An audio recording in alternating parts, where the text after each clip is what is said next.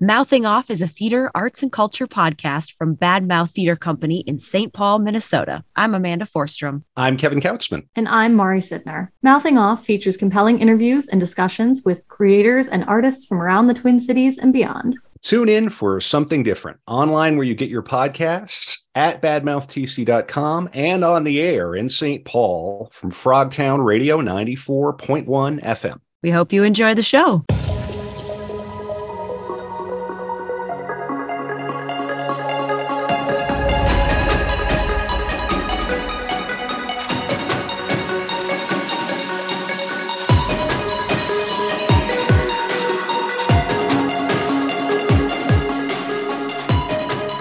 Back with another episode of Mouthing Off, a theater arts and culture podcast from Bad Mouth Theater Company, coming to you from the Twin Cities.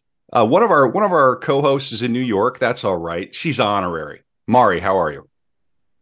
Feeling very honored to be honorary. How are you? How are you guys? I'm honored that you're honorary. And you, Amanda, here in Minnesota, how are you, Amanda? I'm doing excellent. I guess I am also honored. The honor, honoring. yeah, we're and we are very honored, legitimately, earnestly honored to have a guest that we can bring to you here on the old timey radio in St. Paul, but also online. We are joined by Matt Kelly. He is the creator of the Dark Pony Radio Show podcast, co owner of Shadow Horse Theater. He's a quadruple threat. How many threats are these? He's a producer. actor. He's a dangerous man. A dangerous man. Yeah, I think we already got our show, uh, our episode yeah. title. Producer, oh, no. actor, director, and writer. Uh, and he is on the show to talk about their audio first venture, which is something we know a little bit about here. Dark Pony Radio. Matt Kelly, welcome to Mouthing Off. How are you? Good. Thank you for having me. I, am glad to be here. Right, but not honored. Uh, I can be honored. Um, You're the guest yes. of honor. There, there we go. go. Yeah, fair enough.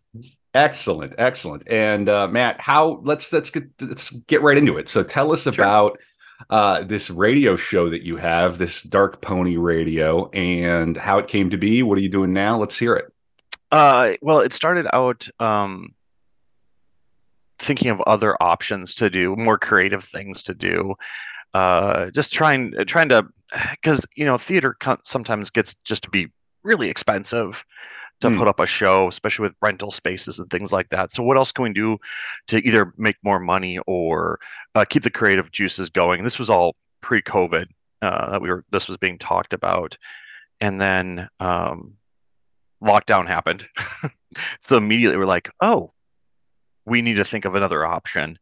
Um, and so the the concept of the podcast has been talked about. I worked on a podcast project with another company um, prior to this, and then uh, it just never really developed anything with them, and kind of went to do just kind of fell flat for for me, and uh, no longer with that company per, uh, per se. And I was like, great, I'm gonna I'm gonna keep doing this. I want to keep doing it um, let's do it with Shadow Horse, and because we already have a built-in production team, so let's let's see what this is all going to be like and this adventure, and go from there. We'll take the classic 30s, 40s, 50s radio shows and see how it goes.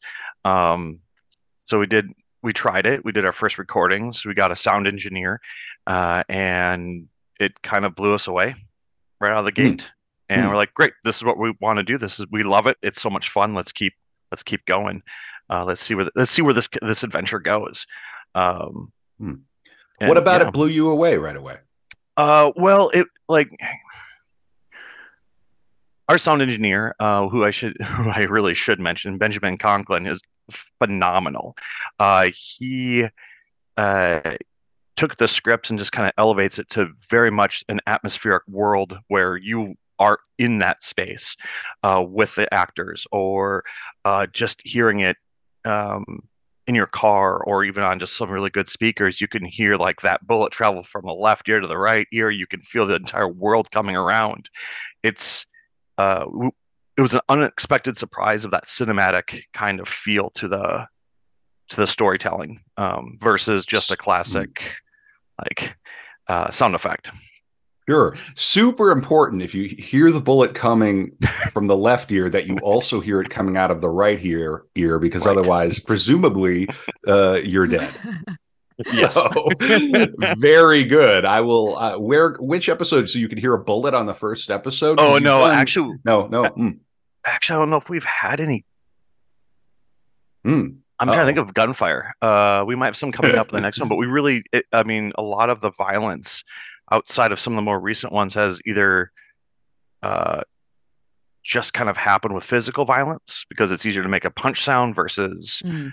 um, someone staring at each other in a tense situation. so, whap. Yeah, that's very cool. Uh, and it, who is who's this engineer? Did you? Uh, I'm sorry if you didn't name name them. Oh, uh, Benjamin Conklin. Uh, okay, he's very, uh, he's very also do, does a lot of music outside of it as well, and um,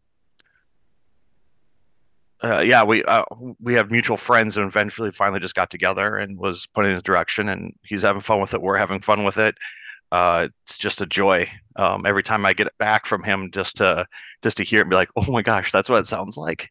Because when we record, we don't record with any of the sound effects, um, so we honestly don't even know what it sounds like till I hear the finished product.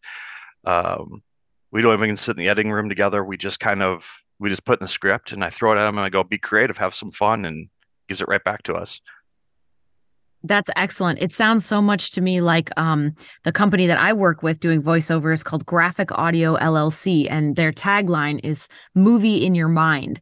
So mm. you can mm. go and you can have a portal and you can buy all of these books that a writer adapts, and then a director will come in and direct. Every character has a different voice, and they will put you know uh, their own music for you know uh, the theme for the characters and they'll have the gunshots and the horse whinnies for the westerns and you know uh, and they do all kinds of books everything from like western to sci-fi but uh and they, they they take books that already exist and somebody else outside writes. So like one of the biggest adaptations that i was a part of was um i think sarah j. Mace is her name Maas and she did a court of thorns and roses and I play Morgan in that one.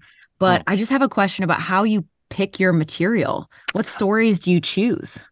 Uh, some of that is uh, rights based. Um, because like doing modern adaptations of anything that there's some great stories out there, but trying to get rights to to even do an adaptation can can bite us. So a lot of it was started from the classic, uh, like Sorry Wrong Number or uh, Three Skeleton Key, uh, and start with those to just try and give us a good strong base. And you know, it, it, why not throw some of the classics back in there that people have heard and see what we can do with it, um, and just have some fun. And then uh, as we started doing that, we started filtering in. I think our first adaptation, uh, my first one was Vey, uh, and a lot of those stories have no rights because they're they're old, they're o- o- public domain. So it was easier for us to just hop in and play around with it and see what we could make. Um, and and you know starting at the end of this season uh, we'll be starting to do some more original content and then in uh, season three hopefully some more original content outside of it so trying to just evolve it naturally and still have that kind of library to go back to absolutely this yeah. is where things really begin to happen too because you build up this you already had a theater company mm-hmm. so and you were looking for something to do even before the pandemic which i mm-hmm. appreciate mm-hmm. i think a lot of people maybe fell into this mm. uh, during that time, and maybe their whole heart isn't in it. Uh, but you make do with what you can. It sounds like you all had this idea prior, so that's very cool. And uh, this is, is like I said at the top of this, like th- this is how things happen right? You have this company, and then everybody's building skills and everybody's developing themselves and developing their talent. And this this pivot uh, to include original content that is that's very exciting. What's the what's the thinking behind that? Will you be writing some of it? Uh, uh actually you... yes the last two episodes of uh, this season which we have yet to record but uh, those will be completely original. Uh, one was an idea i had years ago um, and i wrote a very very terrible script for it extremely terrible. Like I can't explain how terrible it was. It was pretty oh, terrible. Oh, no. but the concept was sound. and the original idea was to try to do it on stage or do a short film um, and try to do something fun like that but now that we have this it's like well let's just rewrite it let's add some let's do a better writing of it and and use on the podcast um, some of it also comes from like because we have two hosts and those are completely original characters that we created both with the help of uh, our two hosts and and uh, and myself. Um, mara rose plays our our fantastic pale lady who's like this creepy crypt keeper elvira-esque uh, host. She was our main original host. Awesome. um, and then uh, we when we got started looking to get music put into the our opening music and closing music for the podcast uh, at the time i'd reach out to carnage the executioner about creating original piece for us uh, and, he, and he did and now I'm uh, sorry, I carnage, the Ex- who? uh, sorry carnage the executioner local No, okay. uh, Oh. hip hop mouth uh, um, Huh. yeah in in town and he, Carnage the Executioner. yes he Uh, is fun. fantastic I will. Uh, we need to find this fellow. He sounds like he'd be a good guest too. Cool. oh, he would- exactly. yes very much All right. Um, uh, but Does his our mother call him Carnage? I, you know what? I don't know. Okay. All right. We have to find out. We'll go to the barbecue sometime. But anyway, yes, Yes. go on. man. Yeah. Yeah. Uh, so um, he started having fun with uh, playing, uh, creating the song, um, and then that kind of it got even more creative. And then we created this character, and he became a secondary host. So he actually plays uh, the Dark Gentleman. Uh, so now, I mean, I, I shouldn't say secondary, but like they're the main hosts.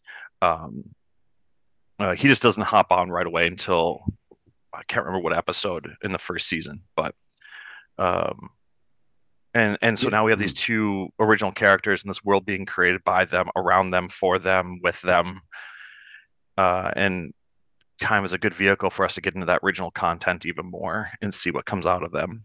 Are you trying to do kind of like a Twilight Zone kind of a vibe, or how would you describe the vibe to somebody who hasn't heard?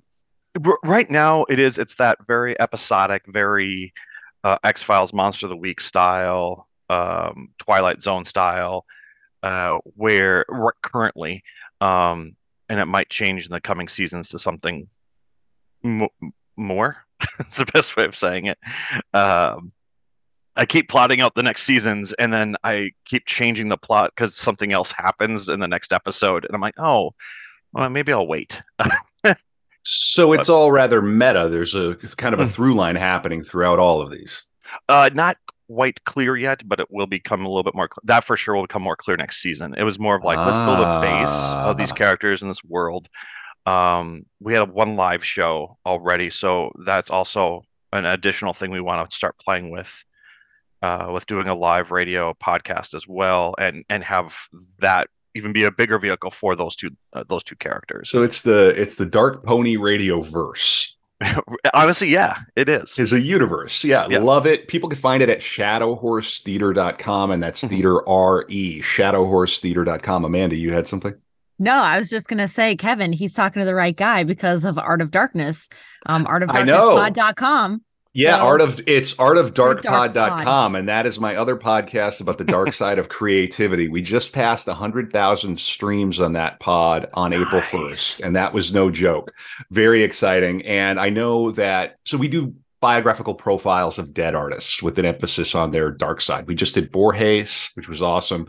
We did Marilyn Monroe also a lot of fun but very intense. I came away liking Marilyn a lot. But you I saw that you you have some episodes on Dante's Inferno and we're covering Dante later this year. So I think you and I uh, behind the scenes we've already chatted a little bit. You're going to have to come on Art of Darkness as well later this year to talk about Dante, but Tell me a little bit about that, about uh, the Inferno and what in Dante. Yeah, let's go. Let's go. Oh man. Uh so that I back in college that was actually one of my first writing uh endeavors was trying to adapt Dante's Inferno because hey, why not? Let's go big or go home. Yeah, Uh, right. So it was it was Yeah. for a school project uh and I did it. It was like a full semester thing. Uh then I put it away because I was like I always want to do it. I want to do a stage production. I want to do something enormous for it. Because to be honest, there isn't much as far as great ad- adaptations of Dante's Inferno in the world besides just reading the book or the poem. Um, I mean, there's a few out there, but they're not. They just mm, they kind of miss the whole thing.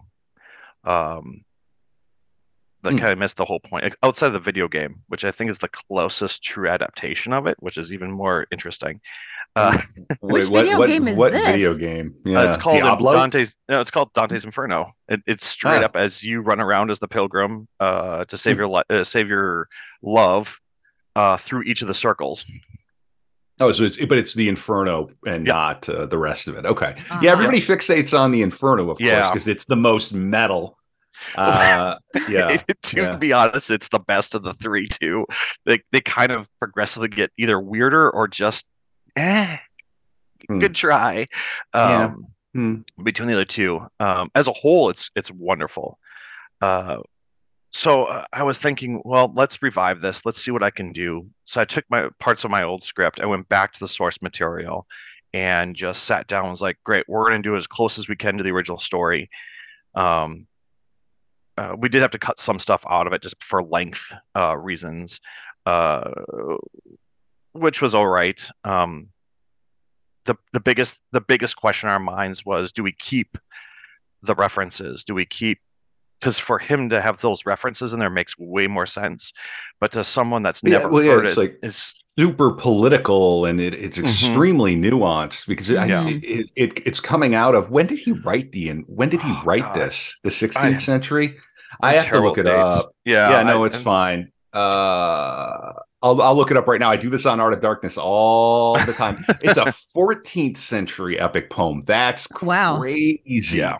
For some reason, I felt I thought that it was later, but I think it's it's probably be, because of its uh like extreme degree of influence and uh it, it the poem begins on the night of Maundy Thursday, which is coming up. Uh, we're, we're coming up on Ooh. Maundy Thursday. It's Holy Week.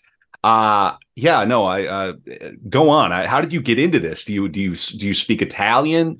Uh, no. right, right, right, right. um no i uh this was before i really discovered my like passion for horror and all that is dark and theater Mm. and arts and all that so this kind of was like not quite the that really pushed me there but it was kind of that pre-ultimate like if we're going to talk about dark and twisted things well again let's go big let's go home let's go straight to hell let's see what this is about. Um you know i actually read it in high school uh and, and was looking at that way uh back then uh, and just really fell in love with like the concept the whole concept of how the hell was arranged.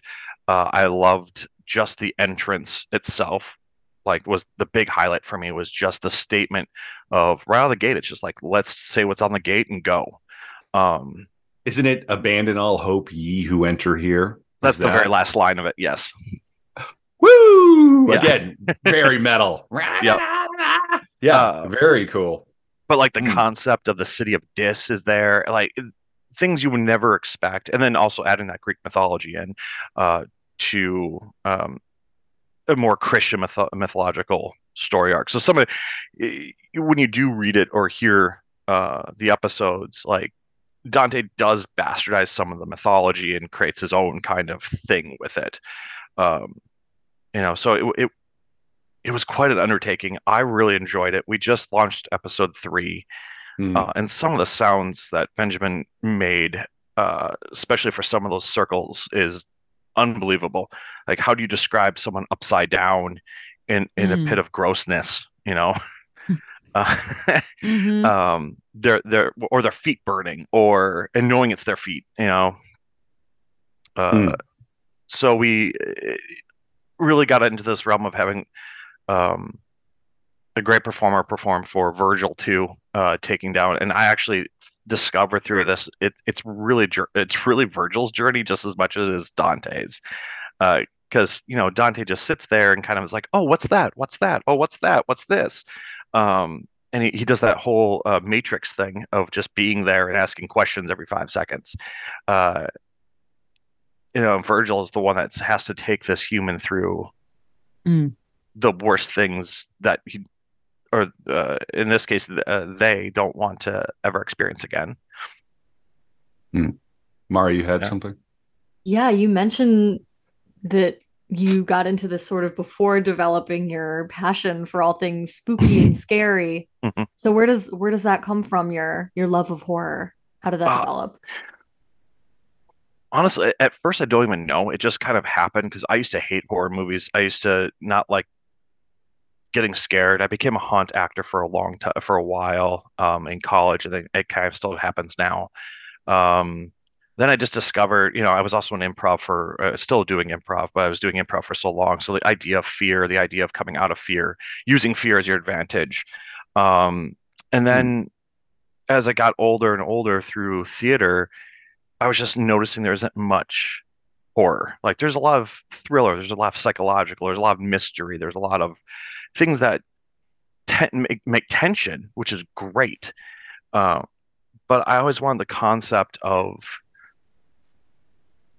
how do I get someone to come to a stage show and drive home with the lights on, go into their house, check every corner of their home for the next two to three days? Let's just say that. Uh, mm. Uh, how do I do that? Because I, I mean, film can do it. Film can do it every which way.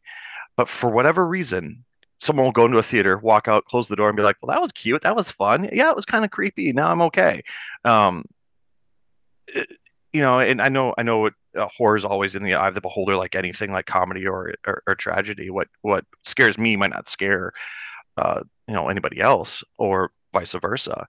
Um, so With one I, exception, the IRS.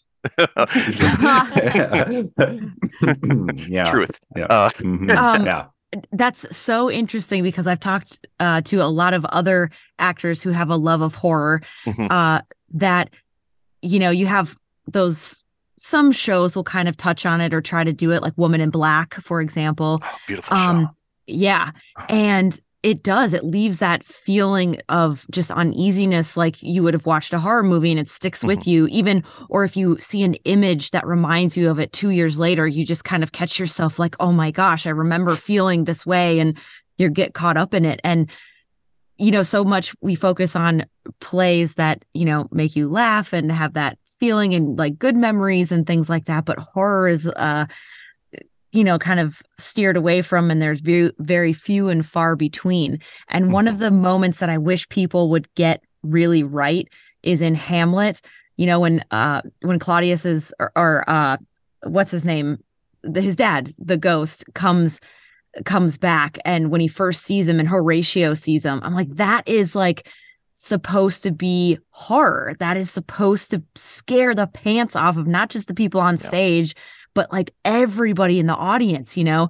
I I have this production in my head where there are like all these different fathers that sort of look alike and being in the audience and standing up and scaring people and you know putting their hand on their shoulder or something. And so the audience is with Hamlet like holy crap what's happening in my head? What did I see? What did I feel?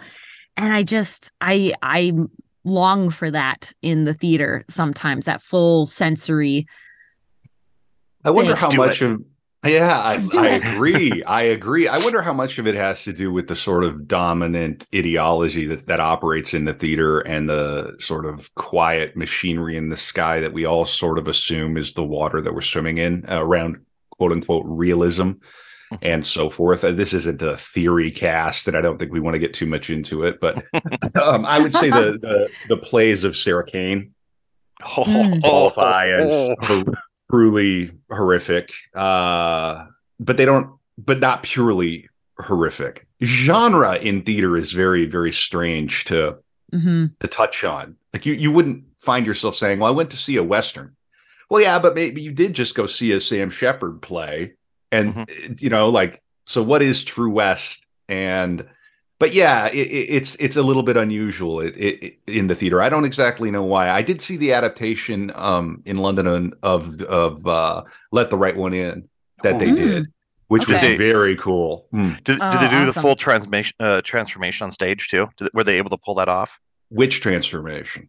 Well, there's a part in the play where she physically turns into the monster, and uh, I, did they did they do it? Because in the movie it does it with all the blood coming down. Ah, uh, yes. Yeah. You know that's not the moment that stands out to me. The moment that stands out to me is there's there was a jump scare in the middle of that production mm-hmm. where she was inside the coffin and uh or the bathtub or whatever and it was legitimately heart poundingly frightening. They also brought a tank of water on stage mm-hmm. and like did the the drowning and everything. Mhm. You want to read you want to read a real horror story. Read what happened to the rights uh, behind "Let the Right One In" and how the the poor fellow who wrote the novel now has no say about where it lands. Mm. Uh, that's a real horror story. Uh, yeah. but yeah, so what are- what are your theories, Matt, about like how to actualize, I guess, horror on stage, and then maybe why again it seems so difficult and, and unlikely. Uh, I, I, it's such a weird beast because I mean we have Horror Fest here, uh, and there's some great shows that get put up there, uh, and the ones that are uncomfortable and scary usually are body horror specific, Mhm. uh, violence on yourself, showing the gore, that r- because it, it's so visual, you get to show it in, in just like film. Um, I think people still have a disconnect uh, versus I can sit in my room, close, turn all the lights off, and be encompassed on this TV and focused. And as soon as you hear a bump in the room, you know you're like by yourself or with one other person. When you're in a room full of three, two, 200, 300 people, and they're you're all experiencing the same thing, right. but it's ah, I think the images also happen faster on film. You can do Mhm. quick edits. In theater, you can't really do a quick edit. You do a blackout, but it gives the audience enough time to be like, oh, okay, next thing, you know, and reset versus uh, building that tension just through the editing, through the film, uh, through the art of film. Um, you know, e- even on the podcast, we find it difficult um, to to to try that because I I I like for us uh, on our horror stuff, I don't find stuff scary, but then I've heard from other people who've listened to it, like I couldn't sleep from because of this show. I could not sleep, and I'm like, thank That's you. awesome. Which one was it? And uh, a lot of people said it was um, the first our first episode. Sorry, wrong number, which is a creepy episode. But I was like, really? That one doesn't seem scary to me.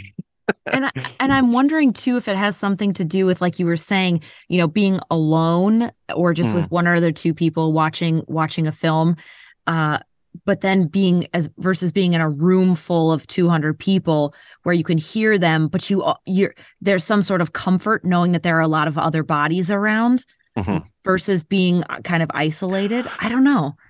Well, it, it it's kind of the the haunted house kind of aspect too. Like, yes, you could have five, six hundred people go through a haunted house, but yet you can still walk away terrified, or you Mm. know, uh, in a in a ball curled up, crying. Um, it's it's finding. I see the trick is finding the right thing for your audience, and and when you do have so many people uh, in a room, what triggers me for horror isn't going to be the same as, like I said, as the person next to me. It could be, Mm, but as actors, you really don't get the opportunity to shift left or right, to make that adjustment as you would like in a haunted house per se, to be like, okay, they're not scared with that, but if I do this, got them. You know, I I can read that audience member, I can get in there, I can shift it. Now I can make them feel terrified and individualized. Uh, when you have a script, you're like, well, this is the story. If you didn't like it, you didn't like it. There's not much, there's no wiggle room for us to do it. So, and that might have something to do with it too. Um, yeah, you and what I it's and what I think too, like when you keep bringing up haunted houses, I think the elements that are so scary is because it's so sensorial. Where on film, Mhm. it's just like this thing that's up in the sky and it's like away from me. But you know, you have the noises, you have the breeze, you have the smell, like you know, could like the smell of like blood or the smell Mhm. of something burning, or you know, the smoke and and it's hot in there, and you know, you have all of those which is another thing that I wish theater would play with is like full sensorial theater, hmm. you know. shh, don't don't don't don't take my secrets. You know, I mean like doing a Sarah Kane play or like what gosh, what is that one play that like was making people physically sick because it was so gory? Not, Evil Dead, the musical. I are you can't thinking Sarah? Are you thinking Sarah Kane or a different play? I can't remember. I th- I thought it was playing like in the UK and then they were going to Mm. bring it over to New York, but they didn't just because like the reviews were like I couldn't sit through this. I I saw Mm. somebody gets physically sick. I Whoa. saw somebody faint and Oh, the the cool. power of it is it's out there, you know, Yeah. and I think it's kind of like the little ring, you know, it's like do how do we wield the how do we wield the powers? Well, well, there was um, for example, we've been talking about doing a show for Shadow Horse for quite some time, um, and and have been going back and forth on the rights with it. uh, it and it is ex- extremely horror and it's extremely uncomfortable. Um, not not really gory, but it, it people have read it have had to put it down because they're just like I can't I can't go any farther with this. We just need to pause and take a moment for ourselves. Uh, but half the play takes place in a uh, a pig farm, and I was like, great, we're gonna make our entire theater smell like a pig farm. Everyone's going to be living in this space Yes. uh, with this victim, and you're going to enjoy it. do you rent, Uh, do you rent the space because they're gonna love that? You might want to let Right. them know beforehand. Yeah, and you put some hay, you know, down so everybody gets that crunch Mhm. of like walking Or on you hay. just have or- everyone sit on the hay. Uh, Oh, yes. I, um, I do love this kind of thing, and I think this is Yeah. this is something that theater needs to focus on and emphasize, and not shy away from. Uh, you know, a thought occurred to me as as we were we were talking here that cinema, in a way, uh, in terms of horror, benefits from the coldness of the medium itself, because the people who made Alien don't care; they don't know who you are. It's like this cold, Mhm. dead thing that's just projected and you're yeah you're there with another audience but they don't have you in mind in particular when you Mhm. sit down in that theater there's there's an implicit warmth that's in the theater where like you have to get over that hurdle and that's something that I think you know dramaturgically you have to address. I think I think about uh, Sleep No More and the way they Mhm, dehumanize yes. everyone with the mask. I got a special treatment at Sleep No More. Uh, has anybody has anybody else seen Sleep No More? Ben, I to Sleep No haven't, More? but I have friends who did it for years. And I think now they're doing it in Amsterdam. So he lives over there. A great actor, classical actor named Louis Butelli. He's Hmm. absolutely fantastic. Matt, have you did you uh, see it? I I've been wanting to for so long. Um, Yeah. but no, I haven't. I know quite a bit of it, but I have not had the opportunity. Kevin, It- Kevin, what is I- Sleep No More? Yeah, Sleep No More is a like an installation show that in Manhattan took over, I think two or three floors. Actually, I think three floors of like it used to be like a three floor nightclub or like three different Mhm. nightclubs um in, in on the bottom of Manhattan. Uh and it is like a mashup. It's it's uh, experiential, right? So you show up and there's a there's like a kind of a 1920s style band playing and maybe you have a table if you paid extra money. Probably you don't you're standing there. Then and i'll just go into my story. I hope you don't mind if i go on for a bit uh, matt Mhm. but um you know they they give you a you get a card right? And well i i don't know how they do it. I, if they don't do it different ways different times you hear that they're always constantly changing it up. But basically they give you a mask. It's like an anonymous looking mask.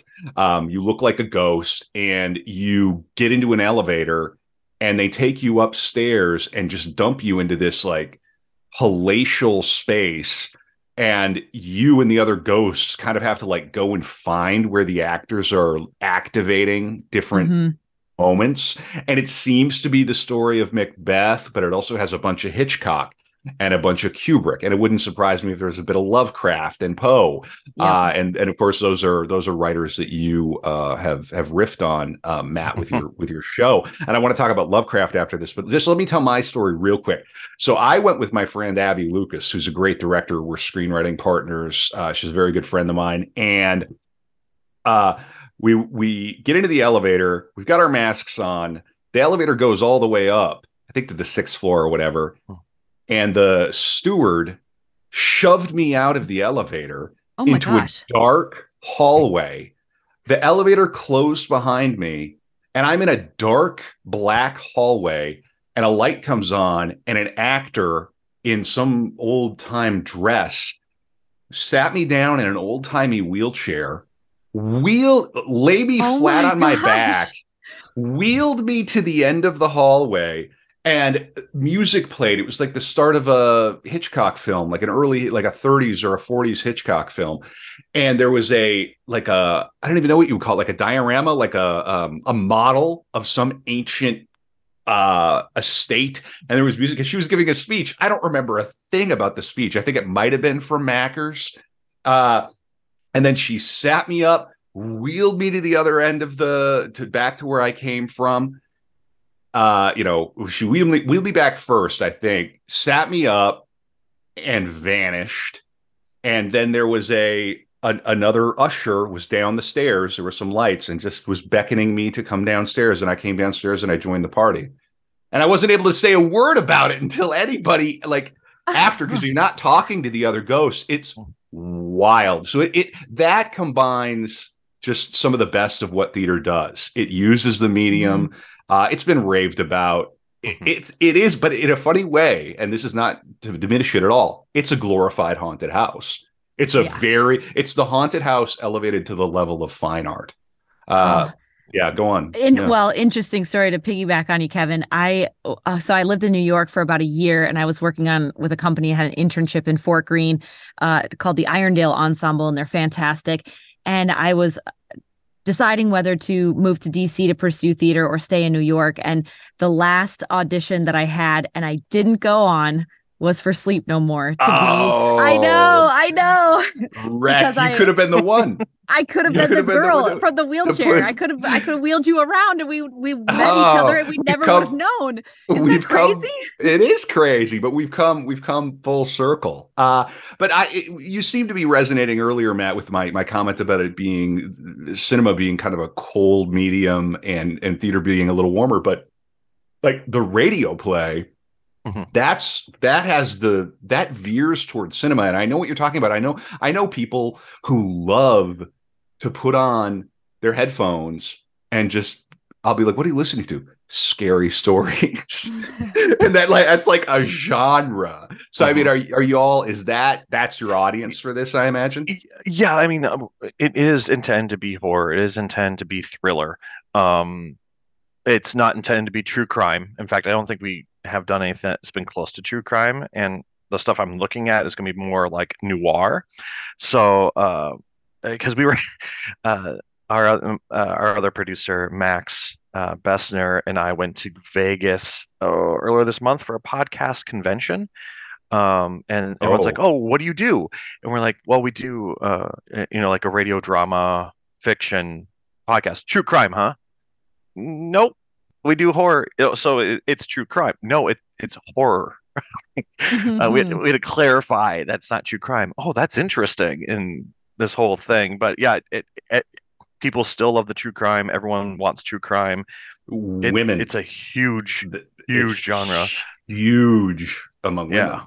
Uh, any um, Mari, yeah. Well, I mean, yes, but that has so much to do with the suspension of disbelief mm-hmm. in theater is that with true crime, you know, you don't need that suspension of disbelief, but when you go into a theater and people are doing something unrealistic in front of you, you do. As opposed to a movie, you know, you can portray something extremely realistically. And I think mm-hmm. so few people are willing to suspend their disbelief so far to believe that someone's really being maybe killed or tortured in front of them or that there's really a monster in front of them. Mm. unless you know you're being wheeled down a hallway. Ah yeah that was pretty intense. Cinema also in horror benefits from just the fact that they can like uh, like our friend Matt said earlier, they can tweak it to perfection. If I'm not mistaken, that jump scare in Jaws for example, my favorite movie, where he finds Ben Gardner's body uh, in the wrecked hull of mm. the the boat. I don't think that was in the original like cut. I I can't remember the exact details, oh, sure. but he that that all that that stuff was obviously shot on like a sound stage like a water sound stage later. You could just clearly see if you look. But apparently he just like he worked on that jump scare and the timing of that jump scare over and over and over on different audiences. In the theater you can't you can't really do that can you? Because it's different every night isn't it? Yeah. yeah. I mean and that's the advantage like uh, the podcast has is we do have the editing ability. We do have a way to use the sound and the music to really build the tension. I mean, theater does too, but we can clip it just to that right point to build it. Okay, so we have X amount of seconds, tension, tension, break, or tension build, hold, and then let it go. Um, you know, you, you like I said, theater, you get one shot. If if it even is slightly off, it destroys the whole thing. Um, do you guys so, know the show Wait Until Dark? It's also a movie, mm-hmm. but that has it has a moment that seems to have been tweaked to perfection The spoilers at the end of the play when the little girl opens the fridge. that is like the only play that I've seen that like you get a gasp at the same time Oh, every show. Do you know the show? I, I know I've read the show. Mhm. Um, I've not seen or heard it, so like reading is also different for me because I'd be like, oh, that's cool, and not really think about it being super creepy. And Yeah. then when you know when you put something up, it's like, oh, I know how to make this creepy and then make this uncomfortable. that is a very creepy show. It's more noir than horror, but it's that moment is is thrilling. It's a very accessible horror, and Mhm. uh, that's one thing I also do like is um, the genre is in such a weird flux right now with uh, what they call the heightened horror and classic horror slash. I mean, like the genre, the subgenres are astronomical, but um, right now heightened horror is like the thing that everyone's What going is- to. what is heightened Uh, horror? Uh, Is it for like example, the A twenty four stuff? uh, like Get Out or Yeah, uh, right. no, yeah, Yeah, um, Uh, Midsommar. Uh, even I would even say his uh, Ari Aster's new one that's coming out um, is also in that category. um, Midsommar is what I imagine your family reunions look like, Amanda. you you My God. standos. Yes. up here. You know, It's like when the sun comes out, we just all go sun drunk. You know, we all get crazy. The snow's gone, and woo, we never know what's going to happen. Uh, do you no, know about? you know what? yeah, go ahead. Oh, Amanda, sorry. yeah. You know, you Yeah, yeah. Uh, there's another play that I I remember having a huge gasp, and it's again kind of like not a horror genre, but it the moment is, and it's a McDonagh play, uh, uh, Beauty Queen of Leenane, the ending of that play when she's, I don't know, should I give it away? Uh, it- spoilers. Okay, spoilers. Go. Okay. Frogtown. Here we go. Okay, so she is this woman who's living with her mother, taking care of her mother, and she's just the mother is absolutely awful to her and totally messes up the potential of a beautiful love that she has. And the guy ends up going away, and she is alone with her mother in the house, and her mother always rocks in this chair, and she comes up behind her, she's monologuing, and all of a sudden she tips the chair, and the front of the of the mother's head comes off like she had killed her and it's the last moment of the play and everyone was you know like oh my god you know had no idea and you know McDonagh's Is, Uh, is the is the implication that the mother's dead uh, throughout Yes. the play? Oh, I see. Okay. no Very that good. she that she was living but like but the, the whole the last scene the implication Ah, is that she's, she's been sleeping done.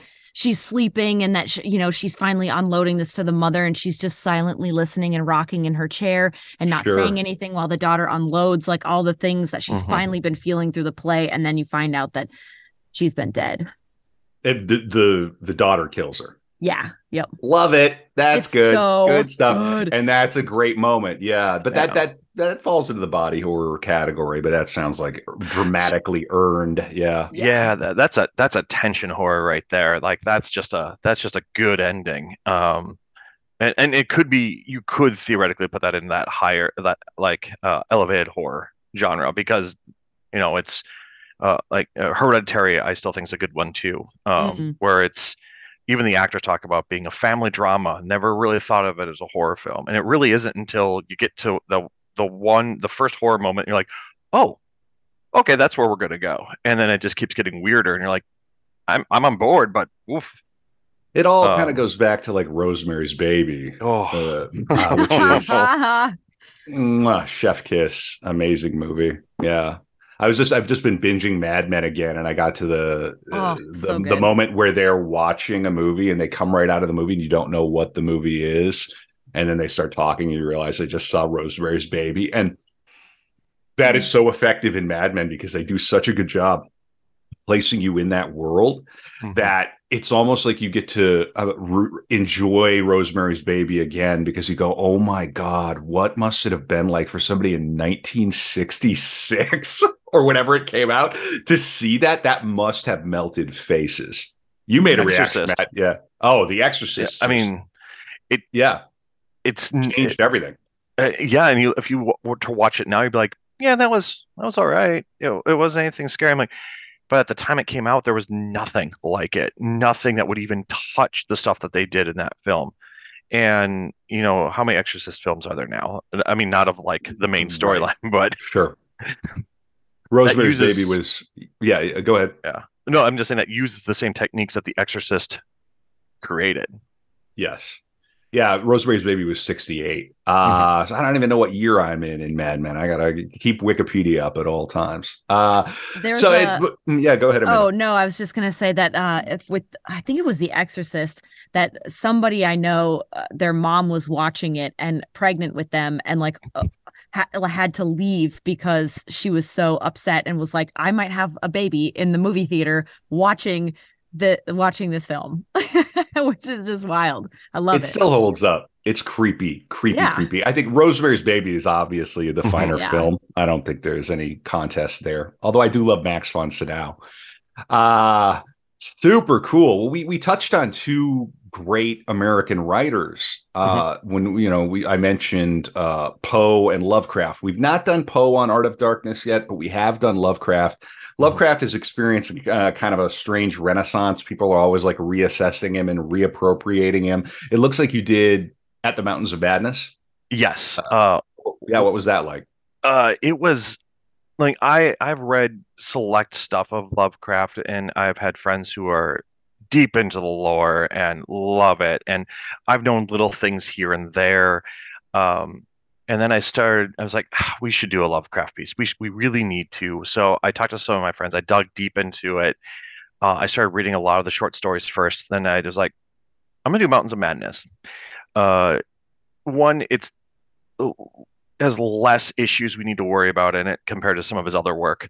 Uh, and um, to navigate around and we can still tell the story pretty straightforward um, and it, it's still not like usually when people hear lovecraft they think cthulhu like that that's that's it like that's where sure, we go sure. and yeah. that's that's the piece of it and then like there's even more lore beyond cthulhu and like discovering all the elder gods and the gods that aren't the elder gods but the other gods the lower gods the mid gods you know all these different creatures um so we, uh, we did a it, uh, we took Mountains of Madness because uh, you know it's written in a very uh, first person point of view. It's it it's it's not really conducive to adapting to multiple multiple characters.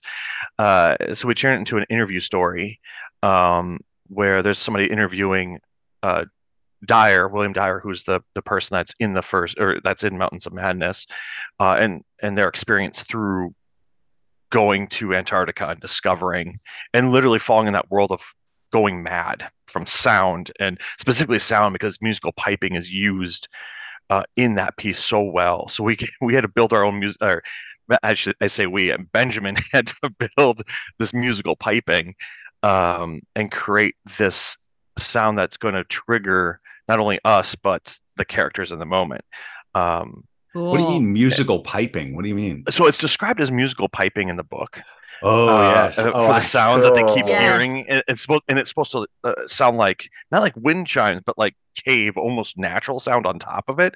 So you're mm. sitting there confused if it's like wind going through a cave or if it's something supernatural or something uh, otherworldly. So I just I, I looked at Benjamin and go, here you go, and good luck. Uh, um, cool. What a fun challenge. We had, hmm. we had, a lot of fun with that piece. So much, so much we wrote a sequel, uh, to be honest, uh, which we did in season two. Um, because even Lovecraft talked about wishing he, he'd, he'd written a sequel to Mountains of Madness because it just kind of ends and mm. they fly off and it has a really weird, I think it's considered one, uh, it's a really sought after ending. Um, because one of the people completely loses it, goes absolutely mad at the end to the point where they're like catatonic uh, mm-hmm. because they saw something, and that's all it's ever described in the book. That's all you ever know, and everyone's like, "What'd you see? We want to know what you saw. What'd you see?" Um, so there's a lot of discussions uh, on several forums about like what they actually saw, what they witnessed, um, things like that. So why not why not take a stab at doing a sequel and see what happens? Which um, episode is that? Uh, the sequel is oh gosh, I need to pull it up now. Uh, I got uh, it right here. Two. It's not. Is it Walpurgisnacht? No, no, that is actually Re- the... Return to Madness. That's it. there nice. it is. Yeah, uh, yeah. Well, Walpurgisnacht is the um, adaptation of Bram Stoker's uh, Dracula's Guest, which is like the missing chapter from Dracula. So instead of doing all of Dracula, we just did the guest part, uh, which is kind of a separate story. It's written completely different, um, and it kind of went in line with our live show uh, and our next episode as well, because it was an homage to uh, Sheridan uh, Le Fanu's Carmilla, uh, which is what like the second vampire novel to be written, and probably I would say better than Dracula. I will Ooh. I will say it's better than Dracula. It's one of my favorite. I I fell in love with Carmilla. Um, it's if you haven't read it, it's fantastic. It's uh it, it predates the lore that we know of modern vampire. Um, it's a it's a love story. Like every character, we discovered every character in that story uh, is all about love. Like the whole thing's about love and an allegory for love. Um, the lore is completely different. It's not what you'd expect. Uh, yeah. Well, so I've got to kind of bring us on home here. Uh, this has been a very uh, fun chat. Horrific. The time has yeah, horrific. Yeah, honored and it. horrific. Yeah, and the time has just blasted by. This has been a lot yeah. of fun. Matt Kelly, Dark Pony Radio at shadowhorsetheatre.com, R-E in the theater. Matt, is there anything else you want to promote or mention to people? Got anything coming up? Uh, well, uh, we just uh, released uh, uh, Dante's Inferno Part Three, which is the last one. Um, we also do use local actors, and we feature a local actor for each episode or for each grouping of episodes. So it's not just like our troupe. We actually try to find local people here and highlight their their talent um, and, and get their voice out there. Uh, otherwise, uh, we have uh, we just recorded our next episode, so we're excited, and that will be Carmilla, brand new cut of it uh, compared to the live the one we did. So when is that um, going to be released? Mm-hmm. End of this month. Nice. Yep. Cool. It's a monthly show. Is, so yeah. Oh, very good. This is yep. April of 2023. If, if, I'm an actor in the Twin Cities and I want to get in touch with you all, do you take uh, or do you go and cast out of the community? How do you do it? Uh, right now, it's just people I know, or we've used. I mean, because drinking game, uh, we've met so many people in the community. We've worked with so many people. Uh, I always throw it out to every drinking game cast. If you're interested, just connect with me. Uh, Messenger is the easiest way. Uh, just because I can always like go back to that and check it. You can also just email us. Uh, the website email or Dark Pony Radio, Dark Pony Radio Show at gmail.com also works. Cool. Um, Awesome. But uh, yeah, it's uh, we're Fun. always looking for new talent. Dynamite. So. And and and of course, if you're into true crime, you're gonna love. no, I got that wrong. Uh, I promise I was listening. Actually, you probably you probably would because it's still horror.